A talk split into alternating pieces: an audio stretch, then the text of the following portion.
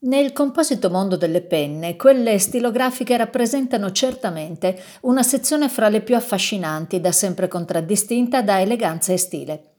Anche le penne stilografiche costituiscono una quota significativa della collezione della Fondazione di Venezia, comprendente appunto penne e strumenti di scrittura. All'interno di questa collezione le stilografiche sono per l'esattezza 1175, appartenenti ad epoche diverse e contraddistinte da fatture anche molto differenti fra di loro. La penna stilografica ha una storia molto antica che sembra affondare le proprie radici addirittura nel X secolo, epoca a cui risalgono le prime notizie di una penna a serbatoio. La penna stilografica è infatti uno strumento caratterizzato proprio da un sottile tubicino, lo stilo appunto, concepito come serbatoio per l'inchiostro apposto sulla carta da scrittura attraverso un pennino.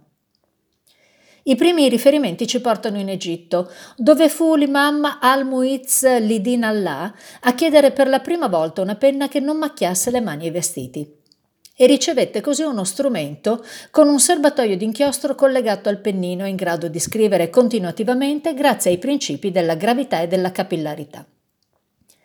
Anche alcuni disegni di Leonardo da Vinci rappresentano penne con serbatoi d'inchiostro.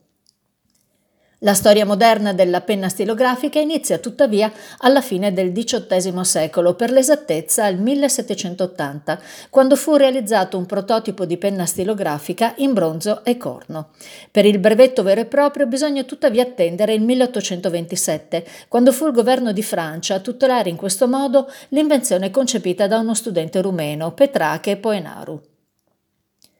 Furono in realtà tre altre invenzioni successive, ossia il pennino dorato con la punta in iridio, l'ebanite e l'inchiostro a flusso libero, a sdoganare la penna stilografica come strumento largamente diffuso.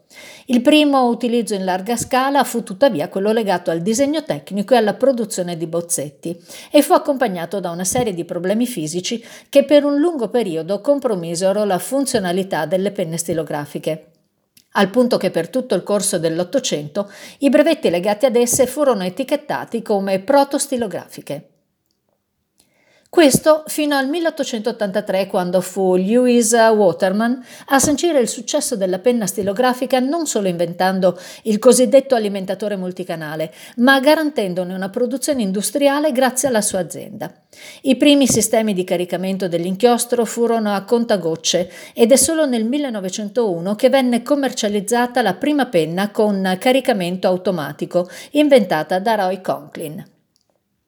Arrivò poi il sistema con levetta laterale di enorme successo ed inventato da Walter Schiffer, così come fu apprezzato il sistema bottom filler, sempre americano, mentre l'Europa rilanciava con le cosiddette penne rientranti.